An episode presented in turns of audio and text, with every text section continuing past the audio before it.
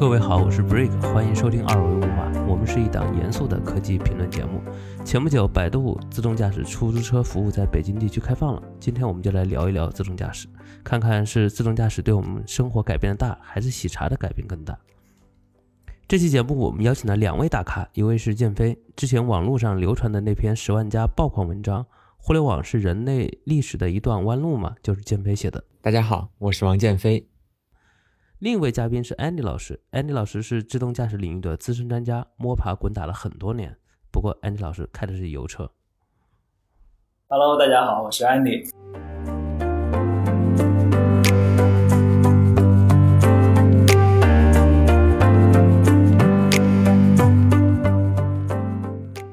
的，我们知道这个百度的自动驾驶出车并不好约哈，因为试点的这个路段大部分都在五环外，不是这个海淀的山后，就是亦庄，那是顺义。呃，那我不知道飞哥有没有约到？呃，我其实在他刚出的时候是想要约的，然后打开那个百度地图看一下离我最近的那个停上车点之后，我就放弃了。但是我对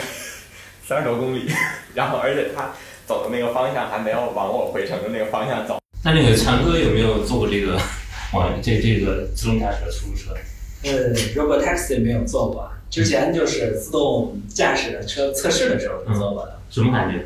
呃，还是比较平稳的，而且就是跟着大家测试。如果如果去过一些比较复杂的路段，比如说是，比如说就是它在这个乡间的公路上，就是我坐这个车对面就从中间就骑过来一辆自行车，啊，包括这个大家穿来穿去，因为这个也没有什么线。就是整个的自动驾驶的表现其实还是可以的，而且这已经是大概是两三年前的水平了。嗯，这个自动驾驶啊，除了百度之外，国内的腾讯啊、图森啊，还有这个谷歌、啊、特斯拉，他们都在研发。就是我们想大家知道这几家企业现在处于一个什么样的这个水平线上，能给大家介绍一下吗？好好的好的，因为自动驾驶其实不算一个特别新的概念啊，不过这几年是特别热啊。其实早些年。呃，像奥迪啊等等汽车，他们自己就在做这个尝试。我们知道自动驾驶是它就分一到五级嘛，啊，就是美国来分的。我们中国呢，基本上也是按照这个级别来分的。那从整个的这个派别来看呢，其实呃大概分为两派啊，一派是互联网派，嗯，一派是这个汽车派啊。汽车的这一派呢，像这个像通用也好。呃，像奥迪等等，宝马其实都在做啊。他们的方式其实从 L 一、L 二是这样按顺序来做的。那互联网这一派呢，基本上是从直接从 L 四切入啊，是这样的两两种路线啊。那国外呢，可能比如说这个互联网这一派肯定是以 Waymo 啊，就是谷歌的 Waymo 为代表，它是这个应该是零九年呃零九年开始做，而且现在呃从行业看，应该还是做的最领先的这么一家企业。那它其实比特斯拉时间还早。对比特斯拉要早啊，而且呢，谷歌的方案呢，它跟特斯拉也会还会不太一样啊，它是有激光雷达的路线。刚才跟简飞聊，其实也提到了这个。那特斯拉可能是靠全世界的解决方案。那现在 Waymo 呢，它可以看到，它每年都会发一个这个安全报告啊。正好我看了它最新是九月份发的安全报告，呃，它现在实际在美国的路测已经跑了两千啊两千万英里。啊，还有它除了在实际路测，因为它还要每天把路测的数据拿回来，在系统上回滚，包括在那个虚拟仿真的环境里搭建一些新的环境，在这块儿它已经跑了一百五十亿英里，啊，这个数据量是非常大的啊。这块儿呢，相对比对比，比如说国内可能做的最好的是是百度啊，这块儿因为它车也相对比较多。这个时间的里程数是吧？对对对，这块儿的时里程数就是百度大概是跑了六百万公里，就实际的。里程数，那谷歌是两千万英里。当然，谷歌其实它会更早啊，对，因为本身百度最开始是哪一年？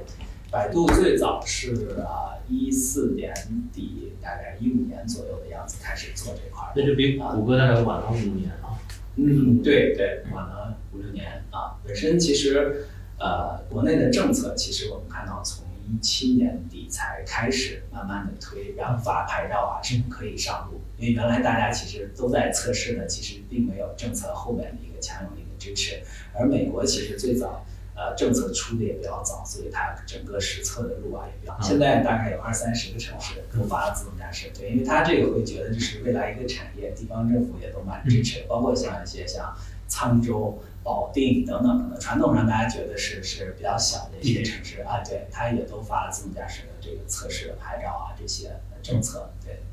那你刚才说那个呃，这个谷歌它可能是这个车动这个激光雷达这一块儿，然后特斯拉是这个视觉识别计算机的。那我们比如说像国内的像百度、腾讯这些公司，啊，包括图森，它的技术路径有什么不一样的地方？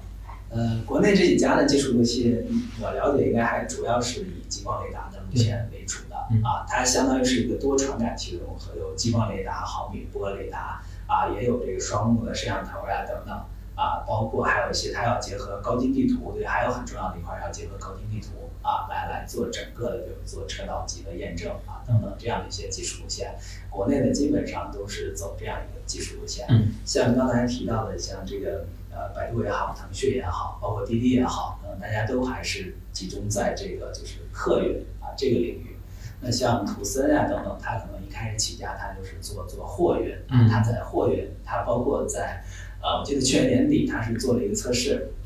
在那个岩层高速上，就是未来就是冬奥会的这这条高速做了一个测试，做了一个编队的测试，就是呃，第一辆车是有人开的。然后后面的车呢就没有人，啊，后面的车是跟着开的。那这样一个整个的货运的方案呢，其实未来也会有比较大的这个经济价值和市场。那这两种技术有没有一个优劣之分？或者说，就像当年那个电池技术一样，是用这个锂电池方案、燃料电池方案？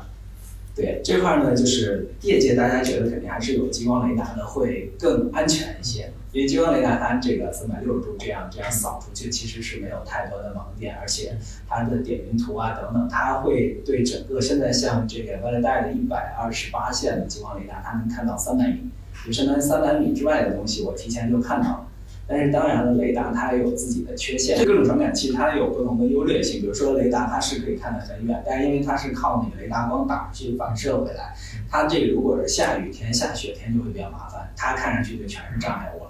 啊，所以它需要一个多传感器的融合，既有激光雷达看到的东西，又有摄像头的等等毫米波雷达。那现在比如说百度它用的那个车辆是什么？是哪家厂商？林肯 MKZ。对，我看好像是林肯啊。呃，为什么？那这个是需要跟商官方去合作吗？林肯厂商还是我买一辆出来我自己用就行？呃，买一辆就就可以，因为为什么？你看啊，包括很多做创业的公司，大家都用林肯的 MKZ，因为这个自动驾驶它是需要能够接到车的线控里面。嗯啊，这样的话，就林肯 MKZ 那个线控做的，就大家对接起来是最好的啊。做红旗拿出来，一起拿出来一条产线，呃，做前装。因为现在我们看整个的这个，大家都是您说的前装什么意思？前装就是把这个摄像头、激光雷达集成到车里面，它要做车规级的安全。嗯，就是那它是新能源汽车，电车吗？对对对，电车啊，是不是只能电车才能做这个系统？呃，电车会比较好。啊，然后就是还有油电混合的也会比较好啊，因为它是其实电池的话，整个电的信号传输整其实会更简单一点啊。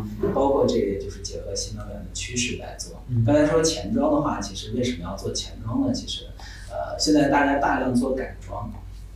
就是呃改装的话呢，其实会有一些问题，就是它我们看有些架子架在上面。它那些拧上去，其实都不是特别的安全，如果真是把传感接连上去的啊，这样的话其实完全就达不到整个车规级的安全。所以它对时速行驶时速也是有限制的，是吧？对对。一般是多少公里？呃，它其实跑是可以跑得很快的，但是大家基本上都是按照限速可以跑起来，比如高速限速一百，它能跑一百，就是最早是让他们跑在 G 七啊等等地方跑，就已经跑到了一百啊。所以这个速度可能还不完全。那建飞，你朋友做的那个，他们时速跟正常的滴滴或者出租车相比，差不多。他那个百度的 Robotaxi 现在是限速在六十。嗯嗯。但是常哥，你平时这个出门是开车多呢，还是打车，还是公交，还是这个地铁多一点？开车，开车多一点。啊，那那你肯定是，比如说这样排个信任值哈，一个是自动驾驶系统，啊，你自己驾驶，呃，滴滴驾驶和出租车驾驶，你最信任谁？目前的阶段，我还是信任我自己驾驶。之后呢？第二第二位，呃，第二位是出租车，出租车啊。第三位滴滴，第四位，第四可能是自动驾驶。飞哥，飞哥有驾照没有？我没有驾照，所以我肯定，所以我肯定不会信任我自己。啊，你就是垫底了，就倒数第四就是你自己。对对。那倒数倒数第三，滴滴出租还是自动？倒数倒数第三应该是。那个三百块的司机吧，三百块的司机，就是那绕着三环对对绕绕着三环飙车的那个公交车。好久没坐过了。还有特巴，然后就是，然后就是这个，可能家里人开车会会会信任多一点。然后最多的其实还是我我对出租车司机的还是还是挺信任的。嗯，自动驾驶这一块的话，自动驾那就是驶滴滴是吧？对。然后最后呢？就是我我其实我其实原本还是挺信任自动驾驶的，但是和一些和一些做自动驾驶的工程师聊过之后，现在没有那么明没有没有现现在现在不太确定，就是应该把它排在哪儿，因为我自己其实也有那个试试乘过一些车的那个体验，我觉得就是作为一个乘客，你感觉是非常安全的。然后，但是但是所有的工程师都跟我说，你不要 不要不要被表面骗到。我其实觉得还有很很有意思的问题啊，就是大家看啊，这高铁基本上是处于一个自动驾驶状态了，对，几乎是这样的。然后飞机的百分之八十时间也是自动巡航，没错。呃，但是，一旦我们说到汽车这个领域的时候，一说到自动驾驶，大家心里还是有一些咯噔一下，是吧？觉得还是有一些这个担心，这玩意儿靠不靠谱啊？对对，这里面是涉及一个问题，比如比如说哈，就是有很一个很有名的一个悖论，就是讲一旦这个自动驾驶车辆的刹车失灵的情况下，那这个系统是判定他去撞这个行人呢，维持一个正常在大路上行驶，保护这个车内的乘客乘客安全，还是说？撞向那个旁边的护栏，这个躲避乘客，然后牺牲这个呃躲避行人，牺牲乘客。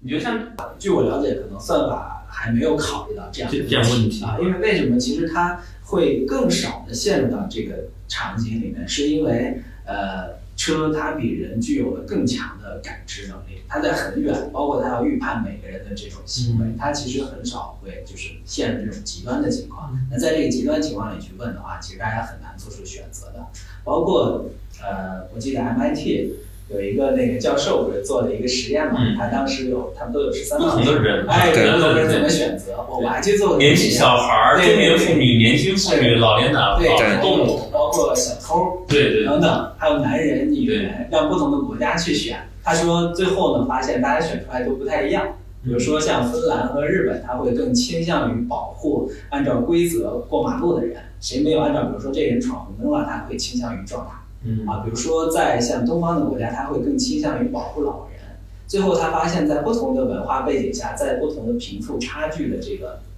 国家中呢，大家的选择都不太一样，所以他就比较失望，说如果按照这个来制定，比如说拿这个标准来制定这个自动驾驶的算法规则的话，其实是没有一套标准可以去参考。就是这个问题，其实就是说，在你人类的道德标准都还没有统一的时候，你怎么能去给机器一个道德标准？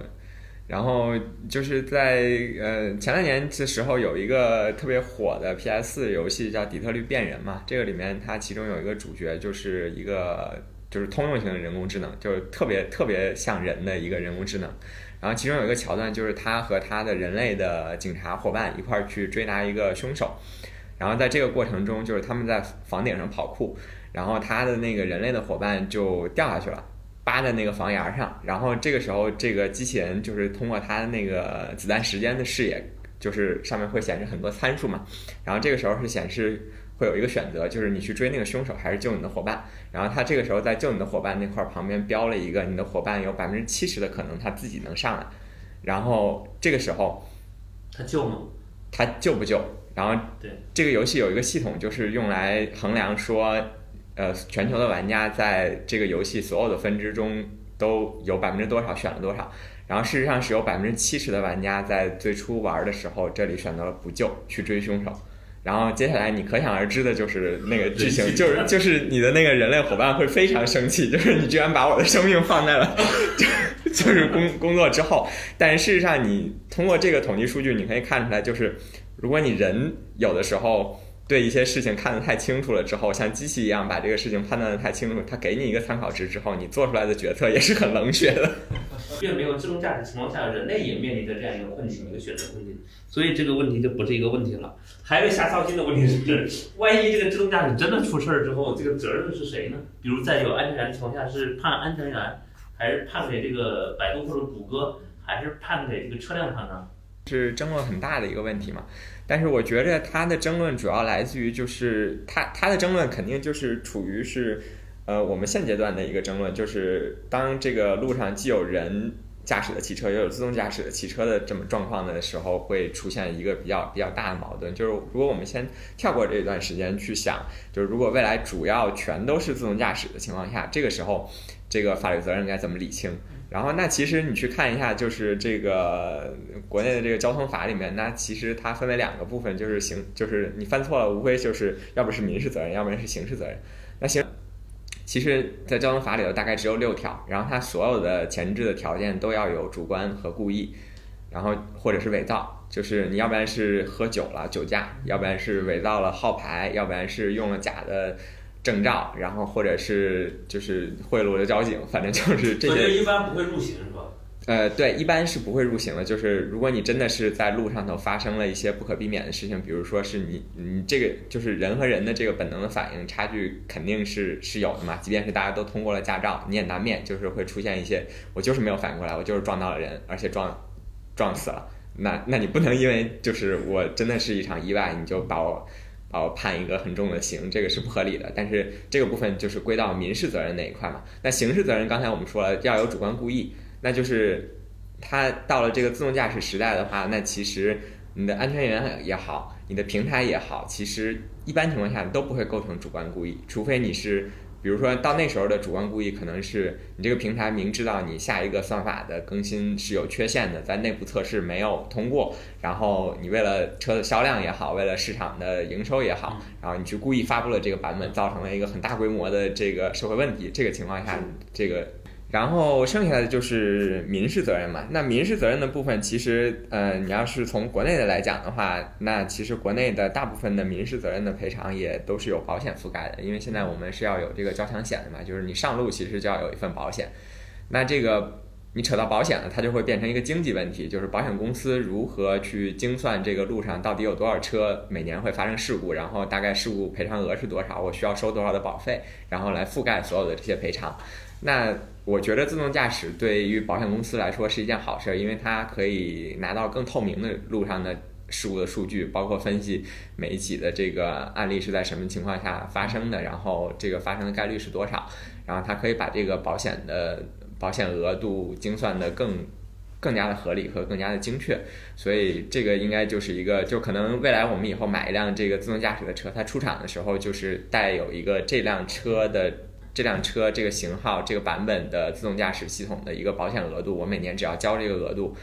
那出了事儿之后，反正就是保险公司赔。哦，你的商业模式都帮这个自动驾驶公司设计好了。对。那强哥，但是我我们知道现在也已经有几起案子是在审理之中，是吧？那个 v 奥的在那个亚利桑那州的那个案子。对对。现在特别像美国这种判例法国家，是不是这种案子的判决结果会也会影响到这方面的立法？呃，会影响到。所以之前其实我们也。关注就是 Uber 这个事件的进展，最后你看他是判了那个驾驶员啊，Uber 并没有承担责任。安全员是吧？对对对，他现在是这样，就是安全背锅了。其实按照现行的我们国家的道交法来说，也也是这样，就是如果是现在是如果在测试过程中发生事故的话，现在呢整个上路的我们叫其实还是 L 三级别的汽车，它是有安全员坐在那儿的。一旦有人，所以他现在的法律法规完全不用改，就是说你这你这人虽然没有操控汽车，但是也是你的安全员来负责任，这是 L 三级别的，现在是非常明确的。但是呢，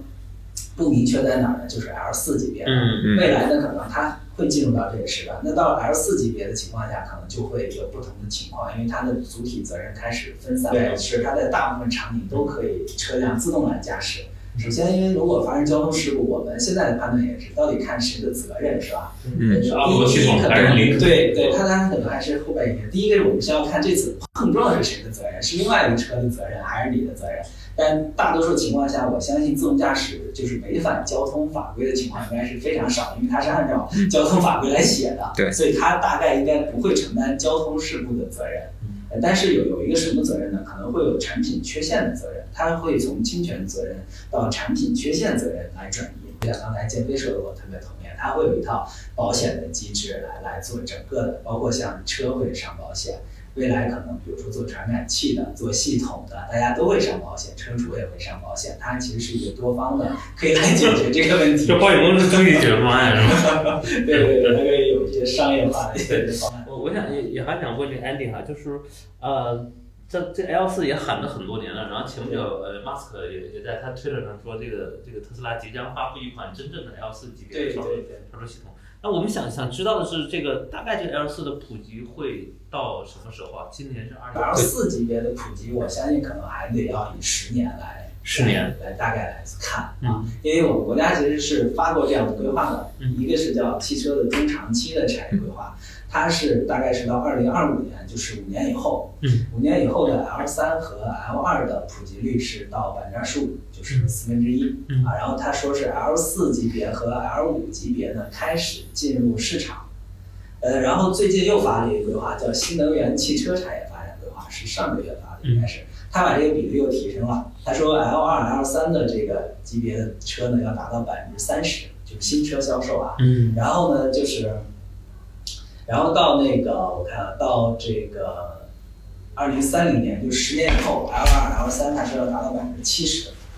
啊，然后呢，这个 L 四呢要实现规模化应用，就是十年以后，所以可能就十年是从这儿导出来的。但其实我们现在市面上销售的轿车，其实大部分都也就是 L 二这个水平。对，其实现在就是它市场层面上的这个 L 二、L 三和 L 四和那个就是技术层面的 L 二、L 三和 L 四的，其实是有一定差异的。就是你要从技术层面的话，就是那你 L 四基本上就是要撤掉撤掉方向盘和撤掉一些不必要的这个制动的构建。然后这个时候也意味着，基本上你这个车上不需要驾驶员了，就只需要一个真正的安全员。但是，呃，大多数的车厂现在其实是把 L 三和 L 四的功能，然后下放给 L 二的。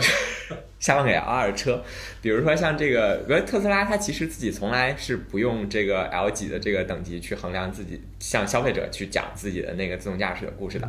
它从第一天上自动驾驶开始就给人感觉是个 L 四的车，但是其实是个是个是个 L 二的车。然后，所以它那个在二零一六年的时候，其实引发过一起事故嘛，就是它其实当时的那个事故造成了车主的死亡，原因是因为它当时的那个它当时的那个自动驾驶，就是它的那个。应该是侧向的那个雷达，其实是不能用来，就是那么操，就是不能用来超车的，应该是。然后当时他那个车就是拿来超车了，然后当时那个雷达厂还发了声明说我们的雷达不是这么用的，所以这个责任是特斯拉的一个事情。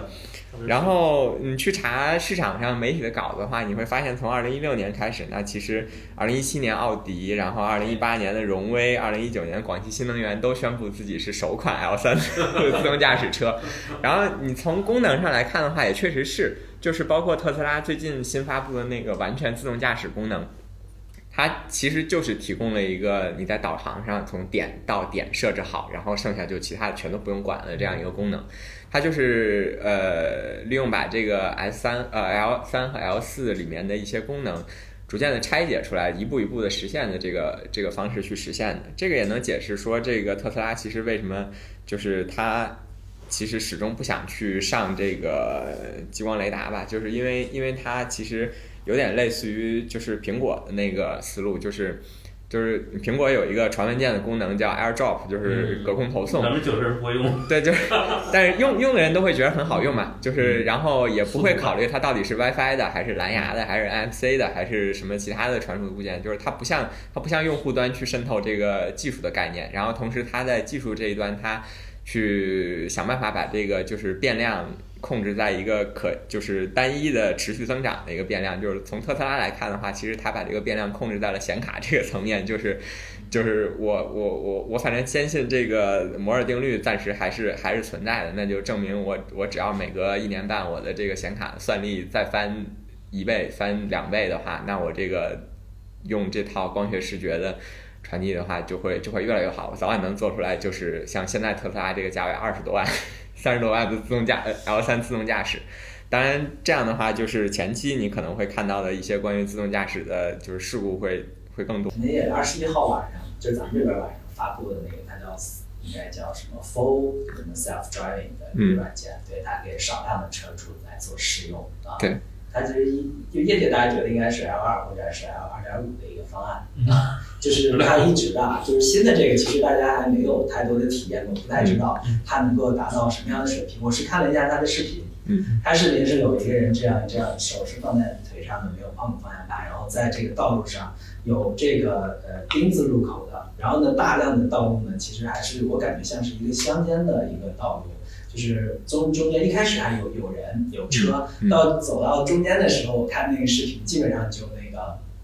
没什么人了，过一会儿才能出现车，然后到最后他是呃停在那儿之后，人下了车。然后人走了，然后车自己停进去，自动泊车，他基本上把这些场景做了一些展示啊，肯定是我相信是比现在的这个 Autopilot 的版本应该会会强，但是具体的到一个什么程度，可能还需要看后面。就就业内人士判断，它可能还是一个一个以上的 L 二点五到 L 三。因为业内人士会能够成功的看出来它每一个场景之间的切换，就是你看它这一段功能用的是自动泊车的那个那一套方案，然后这一套是在高速公路上它在跟车的那一套方案，但是你对于普通消费者来说，他就是哇，好神奇。但是特斯拉靠这个概念，今年的股价涨得非常好。现在我我刚才看了一下，对四百二十五美金了。对，过四千亿是是是。对它，你想，它其实整个 Q 一它才卖了十万辆，嗯然后市值第二的是丰田，丰田整个 Q 一卖了两百多万辆、嗯啊，所以它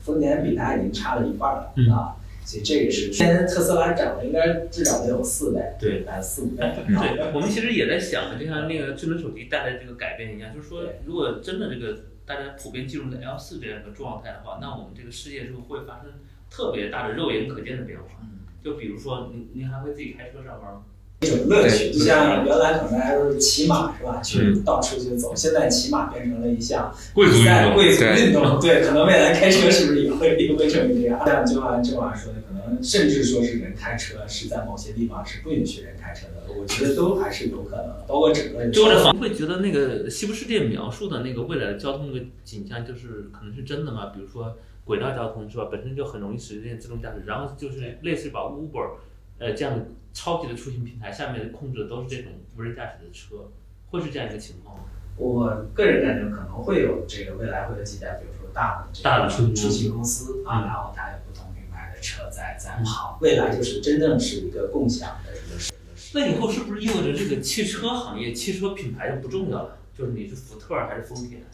因为大家只记住是这个出行公司嘛，就像我们现在这个打滴滴一样，我们哎也不看这个滴滴车是啥，就看它是快车还是专车，是吧？对，那有可能就是这些汽车品牌它自己本身就会进军这个交通业，就是它现在已经在进军这个。对，因为因为你想，就是交通业来说，就是呃，资产就是资产端是在资产端是在车厂这边嘛，就是我掌握核心技术，那运营公司那边其实它它的核心技术会少一点。拉这个有特别高的一个估值在里边儿，是不是因为我们？但特斯拉并不提供类似 Uber 这样的服务。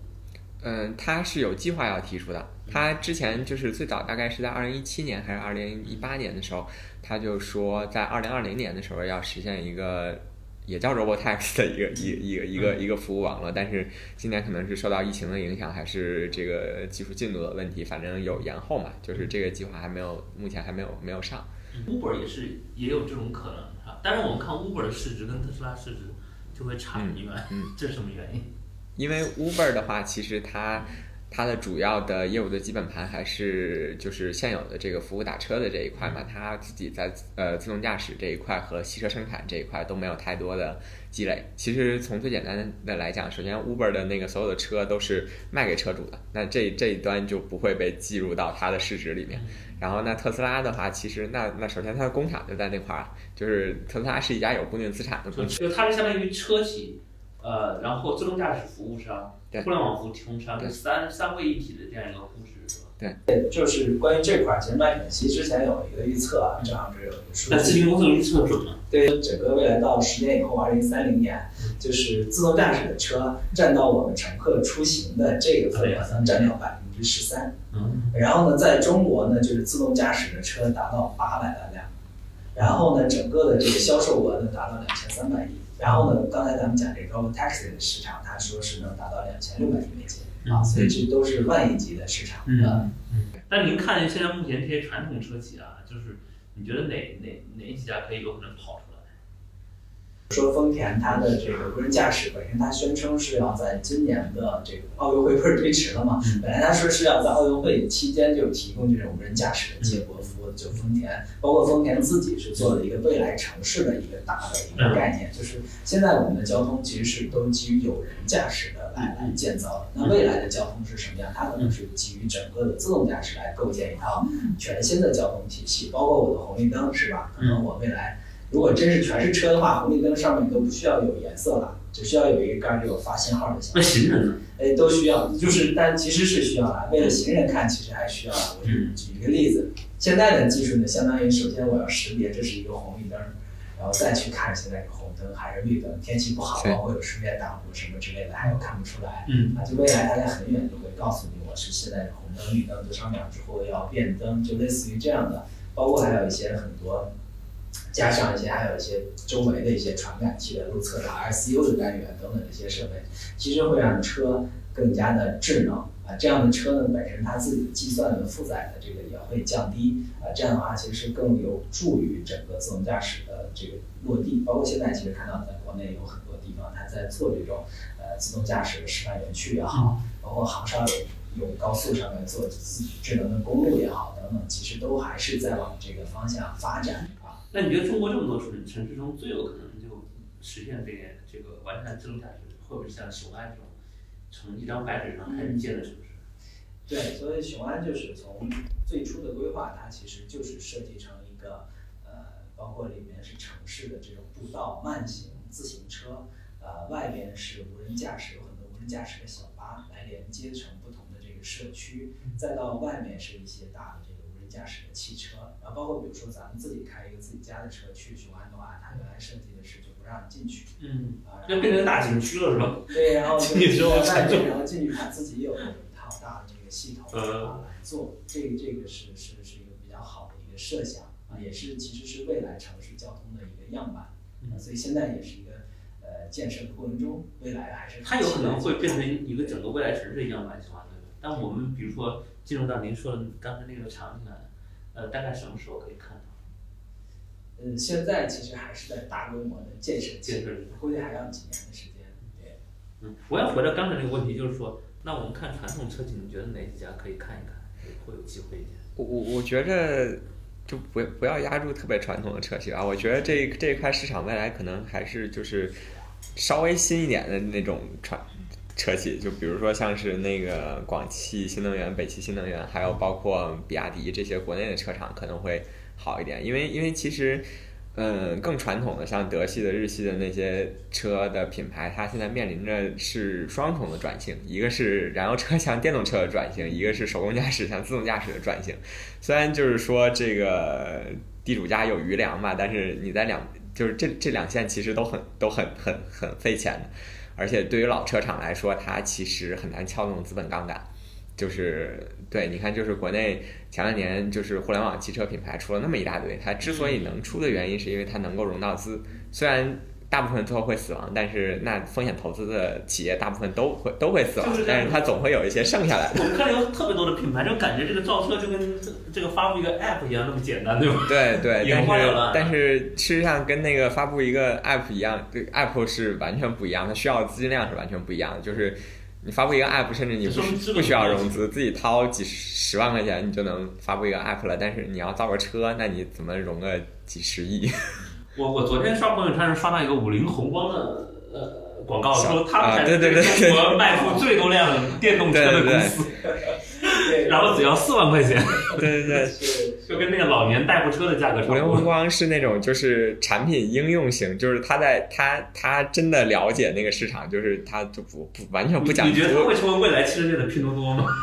有可，他现在就已经成为那个 拼多多这种趋势了。他他他关系，哎，路上还是有的，还是有的，五菱宏光电动车。海淀区互互联互联网公司集中的地方会少一点，往我们南城看一看就好多。就是是不是我看到的，我以为是老老年代步车的车，对其实就是五菱宏光的对。它那个比那个老年代步车就大一点点，就大一点点。嗯比奥拓呢？我现在已经没有印象奥拓是多大。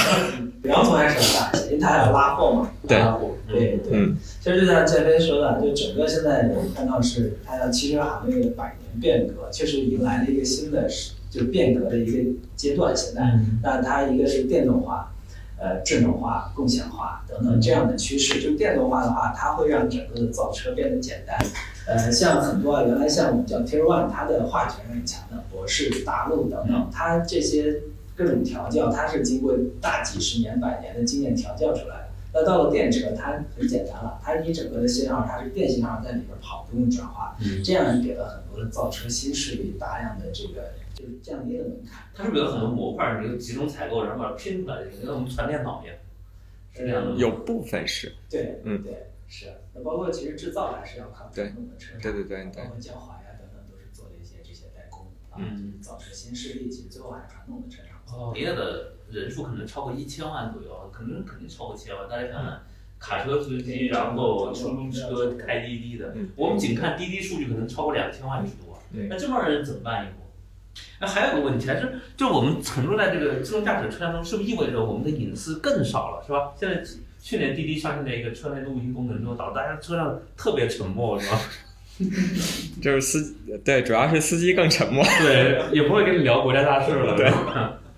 对，它有更多的这些传感的事，包括它不光是车内，它其实一个车它会成为一个最大的传感器，嗯它可以把路上走的各种动态的信息全都捕捉到，嗯包括一辆无人驾驶车，它可能每天的数据就是有几十个 T 就这么大的数据量，啊，那包括它采集这些数据，未来它可以回传给地图啊等等，包括智能交通的管控啊，它其实优化整个的交通结构啊，是会有这样的一些场景。嗯，刚才落了一节啊，就是关于这个阻碍这个自动驾驶的普及的最大的制约性因素是什么？现在对，这个安妮先说说。呃，我感觉有有大概四个四个方面吧。第一个其实呃归根结底还是技术。其实说实话，现在的技术已经达到了比较高的一个成熟度，包括我们看现在我们技术层面是可以实现 L 四的，是吧？技术层面 L 四 L 五呃在特定的区域内是可以实现 L 四的。嗯，不考虑成本的情况下。对，而且但是如果因为你要投入到现实的这个城市道路里面，因为有太多的复杂的情况，你就算法其实你是没有办法来穷尽的。包括你每天大量的测试，其实是跑出来一些什么呢？跑出来一些 bad case，然后呢回去再做分析啊，为什么会这样？为什么它就停车了？为什么没有这儿没有开好？让它回滚，再再去优化它的算法。那现在其实还有很多算法不是特别好解决的问题，比如说像呃下大雨、下雪。就这样的极端天气，其实它对传感器是非常大的挑战。现在大家其实还都没有很好的解决办法。还好现在雾霾少了。对，还有一些，比如说再举一个简单的例子，比如说天上飘来一个塑料袋，嗯，那或者是飘下来一些树叶什么的，就这这些场景呢，就是车它可能会认为是一个一个障碍物，它可能会停车了。哦，啊，那包括如果掉下来，如果掉下来一个大木板呢，是吧？就类似于这些，它其实很难用现在的策略还不知道怎么去写，但是我们人类司机是很容易判断，你看塑料袋儿，你就肯定过去了。如果前面掉一个大木板，你肯定你停车了。但是现在自动驾驶汽车可能它现在目前看到障碍物，它就要选择停车。嗯啊，基本上它只能是这样的策略来做，包括还有像这个刚才讲的，也有像有那个每年加州还会发一个就是自动驾驶的接管报告，是所有在加州申请的这个自动驾驶测试的企业，他自己来提交，说我多少公里需要安全员接管一次。就是今年年初发这个报告是就是看就是百度排名第一了，百度北美的车队它有大概四辆车，它是一万八千英里需要接管一次。Waymo 就谷歌，它是排第二，它是一万三千英里呃接管一次。Waymo 大概是我看是有多少辆车？大概是有一百多辆车，哦，这两件还是不太一样。一百四十八辆车。对，还有像 Cruise 就是通用下面的一个公司，它有这个两百多辆车。就整个的这个接管，大家其实看到我们现在虽然技术比较成熟，它其实还是需要接管。那未来其实如果跑到城市里面，呃，包括刚才讲的很多人车混行的情况，包括现在还有大量这种外卖呀、什么到处逆行啊、嗯到处窜呀这种情况，其实对于自动驾驶车都还是蛮大的一个挑战。我觉得在在技术上还是需要不断的去去完善的。嗯，这可能是第一个是技术，第二就是商业。商业的话呢，其实现在大家还在摸索的过程中，到底本身自动驾驶的车未来是说是我这车去卖钱，还是说做 robot taxi 这样的一个方向？呃，这这可能大家都能都是看着觉得是会有潜力的一个方向，但是具体的落地其实还需要有一段时间，因为现在包括激光雷达等等，其实成本还很贵，可能一辆自动驾驶车要两百万。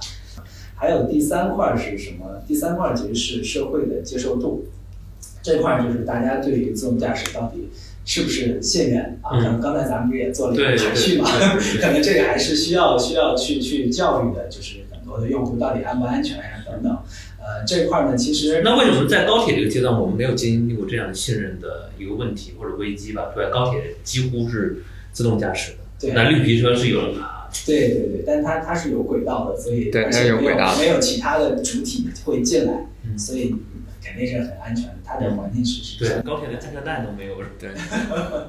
对对对，这块儿其实那个福特它每年会出一个汽车趋势的报告，嗯这里面它做过一些调研，比如说它调研对中国人，呃，对自动驾驶的接受度是非常高的，嗯是超过百分之这怎么九十接知道这个结果？他做的一些调研，问啊问卷主观的，对对，然后美国的接受度它大概只有百分之五十左右，欧美还是低一点，所以就是因为中国的用户可能更早的接触，在互联网产品里面接触到这个人工智能，就是中国的真正的这个互联网的普及是跟着人工智能的普及一起的嘛，就是在二零一一年、一二年之后，然后这个跟着移动互联网一起，就是大多数中国人第一次接触到的就是，呃。有推荐算法的这种新闻客户端，他才会开始看新闻。对，最后一个可能就是在法法规层面呢，其实咱们刚才也探讨了一些，包括这个 L 四阶段的这个责任怎么样去认定啊，保险的一些规则，其实现在还没有。包括现在我们其实测试的话，呃，现在测试其实也还有很多严格的障碍的，比如说像早早晚高峰不让测，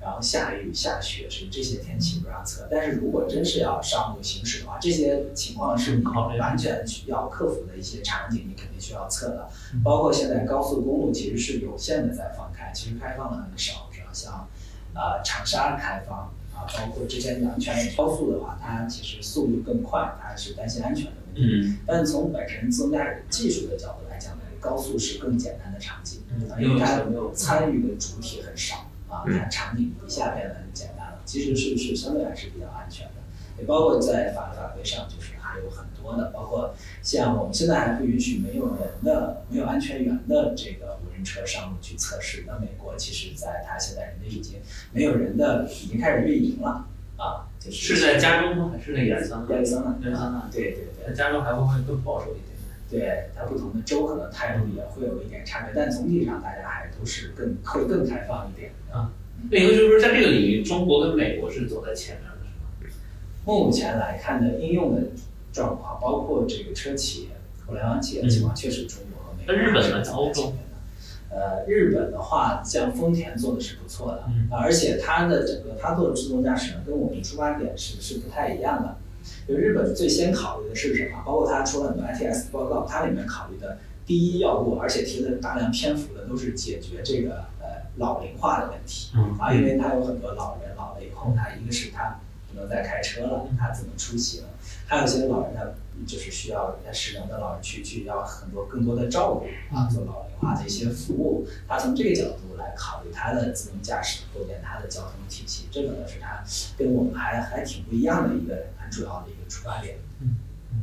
飞哥觉得呢？最大制约因我素？我觉得我其实不愿意考驾照的原因，是因为就是我我觉得开车很麻烦，就是不管是上下班也好，还是去出去玩也好，那其实你你只要把自己的行程规划好，你去叫车其实差不多的嘛，就是就不想不想自己玩完一天特别累之后还要自己开车回家，因为有了，滴滴跟 Uber 对个人是特别就是不想。特别特就更没有考更没有考驾照的欲望了。然后，但是如果但是这种状况呢，就是呃，那你说呃出现了一个特别安全的 L 三的自动驾驶，我愿不愿意去尝试？我当然愿意去购买，但是问题是它还是需要我去考个驾照，就是。